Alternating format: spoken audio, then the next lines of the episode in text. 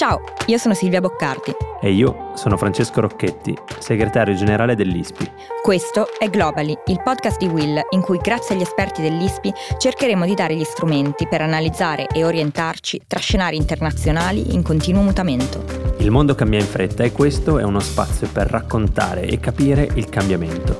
La politica internazionale spiegata in modo chiaro.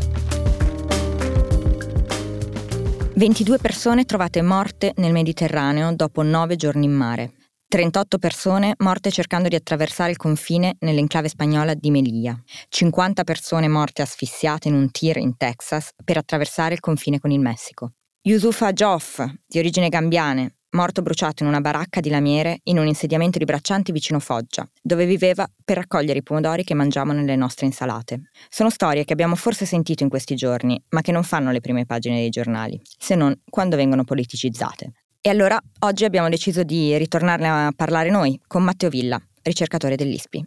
Ma prima fra, forse ci sono giusto due cose da dire su quello che sta succedendo in queste ore in Inghilterra, che ne dici? Beh sì, eh, raccol- tu, che, tu, che, sei più esperta di me almeno sul Regno Unito, prova a... Solo cioè, perché ci ho vissuto un po'. Esatto, più ma è, cioè, è chiaro che le cose evolvono molto in fretta, quindi eh, nel momento in cui magari ascoltate questo podcast eh, sono successe tante altre cose, però facciamo un aggiornamento, cosa sta succedendo?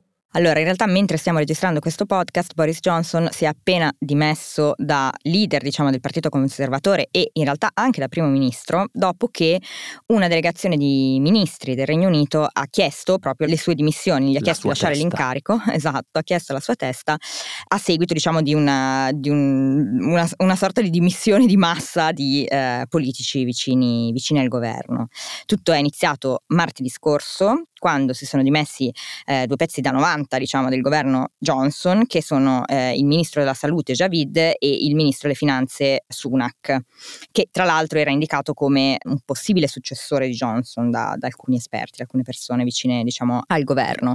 I due avevano deciso di lasciare dopo uno scandalo che aveva riguardato Chris Pincher, perché praticamente il vice capogruppo diciamo, dei conservatori, che era stato accusato di molestie sessuali su due uomini e Johnson a quanto pare se ne è un po' infischiato diciamo, di queste denunce e, ha, e l'ha, l'ha, scelto lo stesso. Ora, al momento ci sono decine di eh, esponenti legati al governo inglese che hanno rassegnato le proprie dimissioni e ha fatto molto ridere questa cosa per cui i dimissionari hanno iniziato a postare su Twitter le loro, le loro lettere di, di, di, di, dimissioni appunto e sono così tante che qualcuno ha iniziato anche a pensare, ha anche iniziato a farci praticamente un word cloud, no? quindi con, con, le parole Ma più dai. utilizzate, più grandi, ovviamente Twitter è un, è un mondo magnifico. Lo scorso 6 giugno, lo, sa, lo sappiamo, il Premier inglese aveva superato un voto di fiducia che era stato chiesto da una parte dei parlamentari del suo partito e l'aveva superato con una maggioranza veramente risicata, cioè del 59%, quindi praticamente il 41% dei parlamentari conservatori aveva votato contro di lui e infatti tutto questo si è visto nelle ultime ore. Ora, Boris ha detto che settimana prossima darà una schedule di quello che dovrebbe succedere nelle, nei prossimi giorni, nelle prossime settimane. Non si è capito bene ancora per quanto in teoria eh, dovrebbe rimanere primo ministro, appunto per fare un po' un passaggio di consegne. Ha già diciamo, nominato le persone che faranno parte del nuovo cabinet e quindi insomma stiamo a vedere, stiamo un po' a vedere quello che succederà. Adesso è un po' difficile fare previsioni perché è proprio fresca la notizia, no Fra? Sì, io invece volevo portarvi dall'altra parte dell'Atlantico per uh, ho promesso da un po' di tempo di, fare, di dare una buona notizia. Allora Vero. arrivo con una buona notizia. Più Finalmente. Allora, eh, la notizia non è freschissima, ma è una, secondo me, è bella notizia. Deve essere, come dire, contestualizzata per capire quanto è bella. Um, il Congresso americano ha approvato una proposta finalmente di legge bipartisan che introduce alcune limitazioni alla vendita e al possesso di armi negli Stati Uniti. Poi Biden l'ha firmata ed è diventata legge. È una buona notizia? Sì, è la migliore legge che potessimo aspettarci in un paese che ha 120 armi ogni 100 abitanti nel 2020 ha visto 45.000 morti tra omicidi e suicidi d'arma da fuoco? No. Ovviamente no. Quindi eh, è infatti molto meno ambiziosa rispetto a quanto richiesto da molti attivisti da una parte del Partito Democratico e però è, una misura, è la misura più importante adottata dagli Stati Uniti sul controllo delle armi negli ultimi tre decenni. È una misura bipartisan, come dicevo prima, è molto importante questo aspetto perché altrimenti non sarebbe potuta passare. La legge che è appena stata approvata rende più difficili le cose per chi vuole comprare armi espande i controlli sui precedenti penali e sulla salute mentale per chi ha meno di 21 anni, perché negli Stati Uniti puoi comprare un'arma da fuoco da 18 anni in su. Dai. Eh, insomma, diciamo che qualcosa eh, piuttosto che niente, come si dice. Eh, non è male. Eh, ci sono anche altre piccole cose che fa, um, eh, cioè piccole cose, grandi cose perché introduce quelle cosiddette le red flag eh, norme, cioè quelle norme che consentono la confisca temporanea di armi possedute da persone considerate pericolose, che fino adesso non esistevano. Eh, e poi, diciamo, altre misure. Secondo me è una, è una, buona notizia eh, di cronaca, mi rendo conto, non è un'analisi, ma è molto importante perché è chiaro che i repubblicani qua hanno ceduto qualcosa, hanno t- voluto trovare un compromesso anche in vista delle elezioni midterm, certo. dove altrimenti sarebbero stati accusati di essere, come dire, delle persone e un partito molto, molto e troppo schiacciato sulle posizioni dell'NRA e di chi vuole eh, le armi libere in tutti i paesi. Però ecco, adesso torniamo al tema di questa puntata con Matteo. Sì. Sì, infatti Matteo, io volevo iniziare diciamo, questa, questa, puntata che appunto a tema migrazioni, eh, noi con te ne parliamo, ne parliamo, spesso e tendiamo e cerchiamo di non farlo soltanto appunto legando il tutto a, a delle questioni di attualità eh, o alla conta diciamo delle, dei morti e basta come abbiamo fatto nell'intro, però c'è una, una notizia che è delle ultime ore di uno statement che ha fatto Draghi che non possiamo non commentare. Draghi ha detto durante un incontro con Erdogan queste parole. La gestione delle, dei flussi migratori deve essere umana, equa ed efficiente, eh, e ci mancherebbe altro, mi viendrebbe da dire, ma anche un paese aperto come l'Italia ha dei limiti e noi ci siamo arrivati. Ecco, è vero che siamo al limite, che l'Italia è al limite.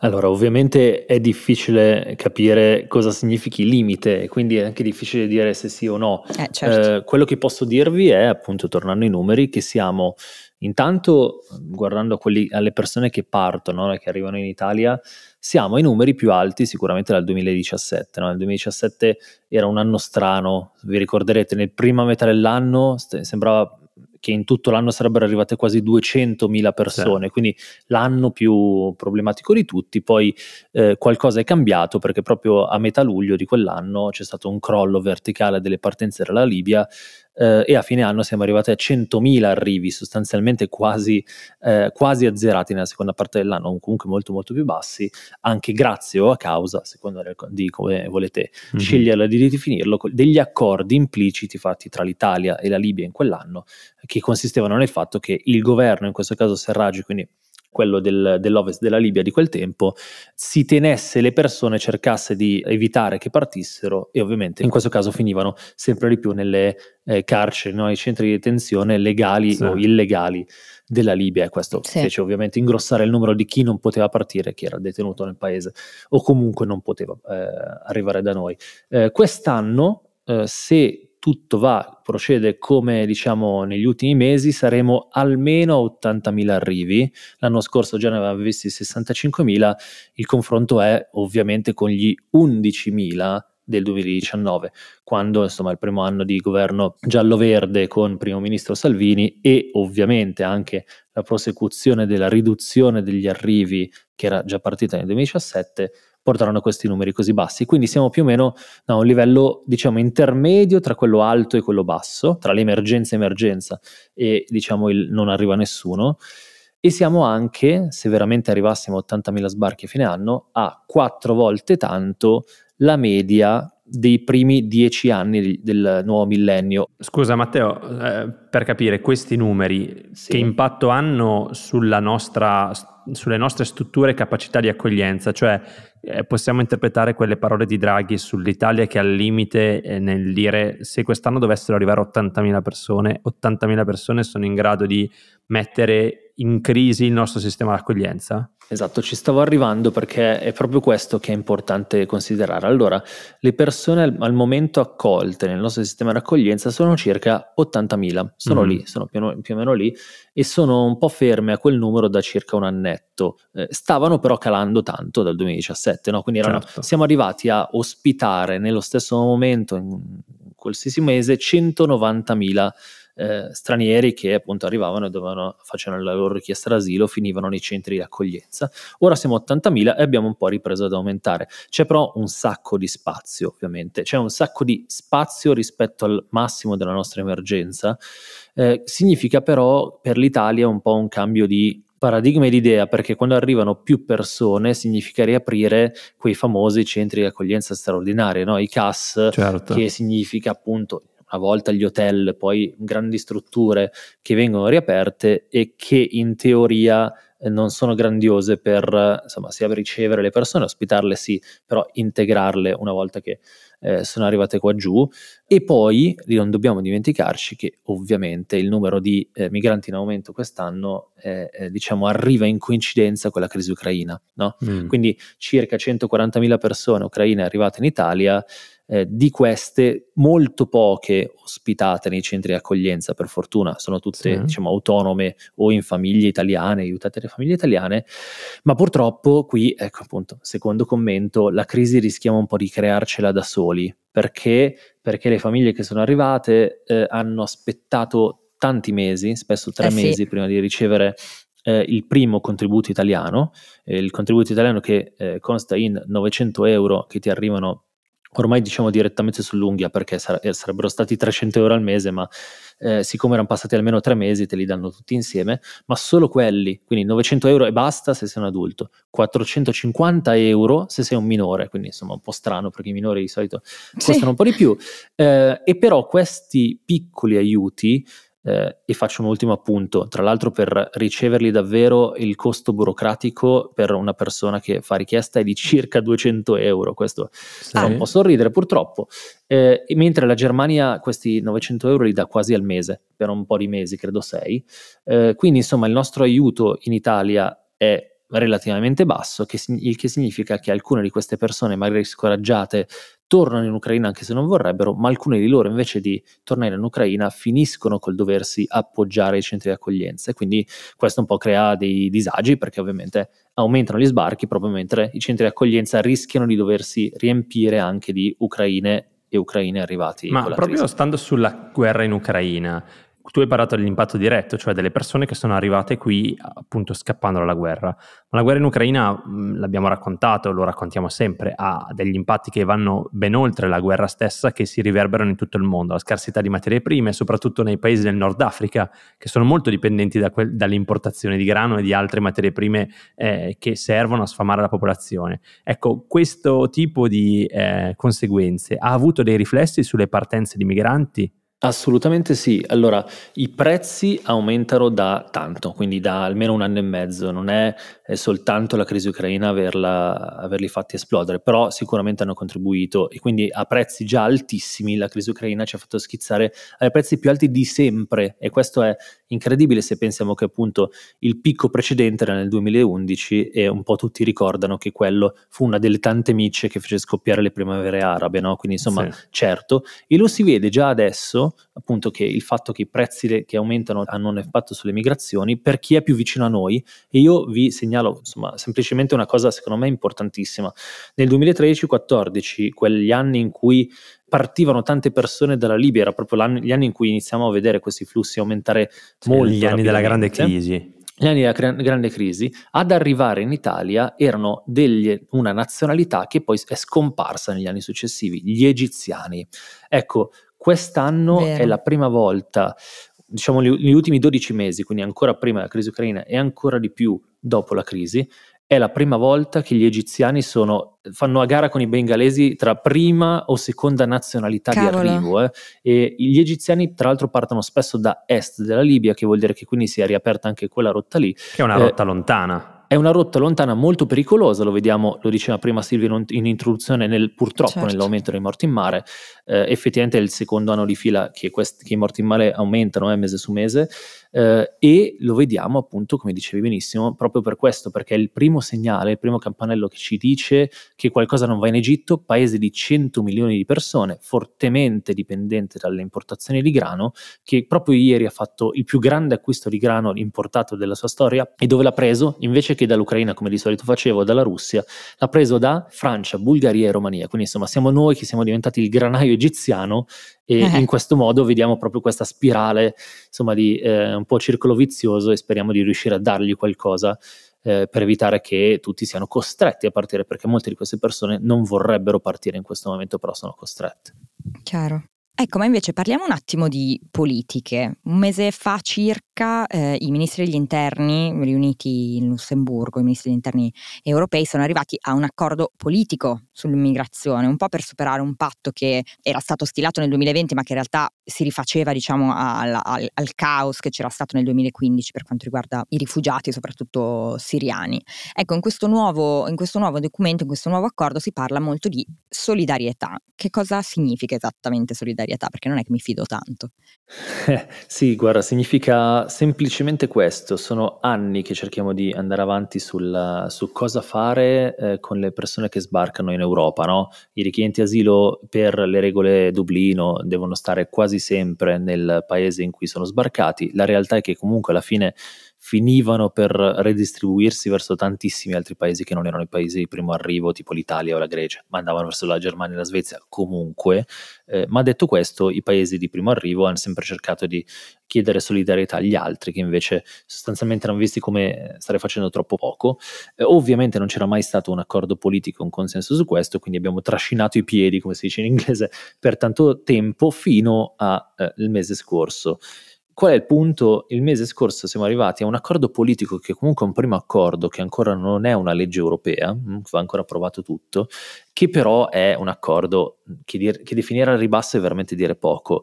Eh, sostanzialmente si tratterebbe di una redistribuzione, così come facevamo nel lontano 2015-2016, eh, quel tentativo di ridistribuire i richiedenti asilo che andò avanti per un po' di anni prima di naufragare e che in quegli anni ci permise a noi italiani di ricollocare ben il 3% degli sbarcati. Però eh, in questo caso si tratta di un accordo volontario, quindi diciamo non tutti e 27 insieme, ma una dozzina di paesi che hanno deciso di starci, dicono sì va bene dai proviamo a fare questa cosa ai ricollocamenti, eh, o in cambio ovviamente voi Italia e Grecia eh, state attenti molto di più alle vostre frontiere, li contate tutti, prendete certo. sempre le impronte digitali, ma intanto ne ricollochiamo al massimo 10.000, quindi se ne sbarcano 80.000 va benino, se ne iniziano a sbarcare di più per l'Italia diventa un problema.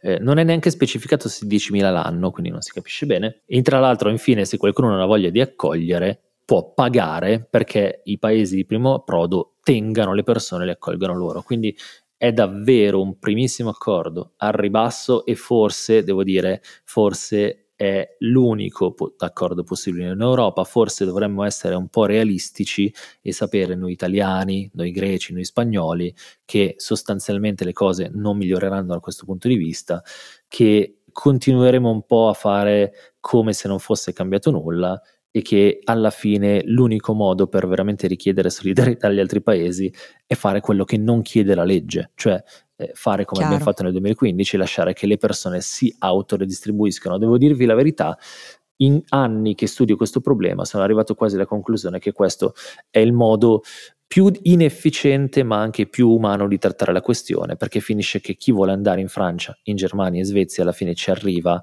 e quasi mai viene mandato indietro. È bruttissimo, inefficiente, è sbagliato, è illegale, ma se gli altri paesi non vogliono aiutarti, finisce che i migranti stessi riusciranno un po' a fare del loro destino eh, insomma quello che vogliono visto che sono già riusciti ad arrivare in Europa. Attraversare altre frontiere sicuramente non è come attraversare il deserto del Sahara. Chiaro ma infatti guarda su questa, su questa nota eh, vorrei proprio chiederti farti la domanda che a noi piace fare da un po' di tempo a questa parte la famosa domanda da un milione di dollari cioè la domanda finale del podcast. E mh, mm, questa domanda finale del podcast te la ripropongo dalla mia cena di compleanno ieri sera quando io avrei parlato molto volentieri di corsivo o eh, delle ultime cavolate di cui è giusto parlare quando ti devi liberare la mente e invece i miei amici hanno iniziato a parlare di immigrazione E la domanda è sempre la stessa, la domanda poi finale che arriva dopo diversi bicchieri di vino è, ma se noi veramente queste frontiere le aprissimo, che cosa succederebbe? Cioè che cosa accadrebbe al mondo se noi aprissimo le frontiere? Guarda, avevo voglia di risponderti in corsivo, ma credo che fai figuracce esatto. e, e, poi mi boccerebbe la prof. Però quello che succederebbe, allora, sulla apertura delle frontiere è sempre molto difficile dirlo, perché attenzione, è molto vero che la volontà di migrare da parte delle persone è molto elevata, ok? Quello che succede è che alla fine non, molto di loro non possono eh, pagarsi il viaggio, non, permet- non, possono permetterselo e quindi finisce che solo circa il 3% diciamo, degli abitanti del mondo oggi abita in paesi diversi da, quelli, da cui è nato, quindi questo è, è chiaro, dobbiamo saperlo tutti non è semplicissimo capire cosa succederebbe se non ci fossero le frontiere, eh, è molto probabile che avremmo flussi migratori molto più elevati, questo però non significa che sarebbero meno sostenibili perché dipende tanto da come li gestiamo, dipende tanto da come gestiamo l'integrazione di chi arriva. Credo che alla Chiaro. fine l'esistenza delle frontiere eh, implichi anche una possibilità di gestire e controllare un flusso che effettivamente sennò può diventare caotico, lo vediamo sul nostro Mediterraneo tutti i giorni eh, e anche se arrivassero via, insomma, via aerea, eh, provate a immaginarvi appunto che grandi ricollocamenti di persone ci sarebbero, non tutte eh, pronte a vivere in Italia, per esempio, o in Europa. E quindi certo ci vuole cautela. Dall'altra parte la gestione che abbiamo oggi di frontiere chiuse, di fronte a quello che noi sappiamo essere le esigenze del mercato del lavoro europeo e di quello che fa l'Europa oggi, è inefficiente, a volte mo- quasi imbarazzante e quindi se posso chiudere su questo ti dico, se le, le, frontiere non ci fossero forse sarebbe un mondo problematico tanto questo, ma le frontiere che ci sono okay. oggi sono del tutto inefficienti e sbagliate e lo vediamo tutti i giorni, ogni volta che c'è una diciamo cosiddetta crisi in mare di fronte alle alle coste italiane e eh, persone salvate da alcune ONG vengono trattenute in mare per quasi una settimana in media eh, pur di non farle sbarcare mandare un messaggio politico. Queste persone alla fine sbarcheranno in Italia, lo faranno persino più tardi di quelle che arrivano in maniera autonoma, che sono ancora l'85% del flusso. Insomma, eh, le ONG non contribuiscono a aumentare le, eh, il numero di persone che arrivano, le salvano e poi alla fine vengono, i migranti vengono lasciati una settimana marcire, tra virgolette, scusate se uso questo termine, in mare, senza alcun'altra soluzione possibile se non lo sbarco in Italia. Quindi è veramente soltanto un trattamento sinceramente disumano di fronte a un inevitabile arrivo di alcune persone qua. Insomma, è, sono, è l'inefficienza che ci fa capire che le frontiere di oggi non funzionano. Ecco, su questa, su questa, nota purtroppo non particolarmente positiva, ma ehm, sono, sono, felice di, di, aver, di, averne comunque parlato oggi. Eh, Matteo, volevamo ringraziarti per, per, essere stato con noi a parlare di un tema di cui appunto si parla purtroppo soltanto quando subiamo delle perdite, quando ci sono delle vittime e, e invece sar- avrebbe molto senso parlarne approfonditamente per cercare di trovare una soluzione a, a un problema che eh, si porrà sempre nella, nella, storia dell'umanità. Quindi grazie Matteo per essere, stato, per essere, stato, con noi. Noi ne, ne riparleremo sicuramente eh, nuovamente in Globally. Grazie Fra e noi ci sentiamo tra una settimana. Ciao.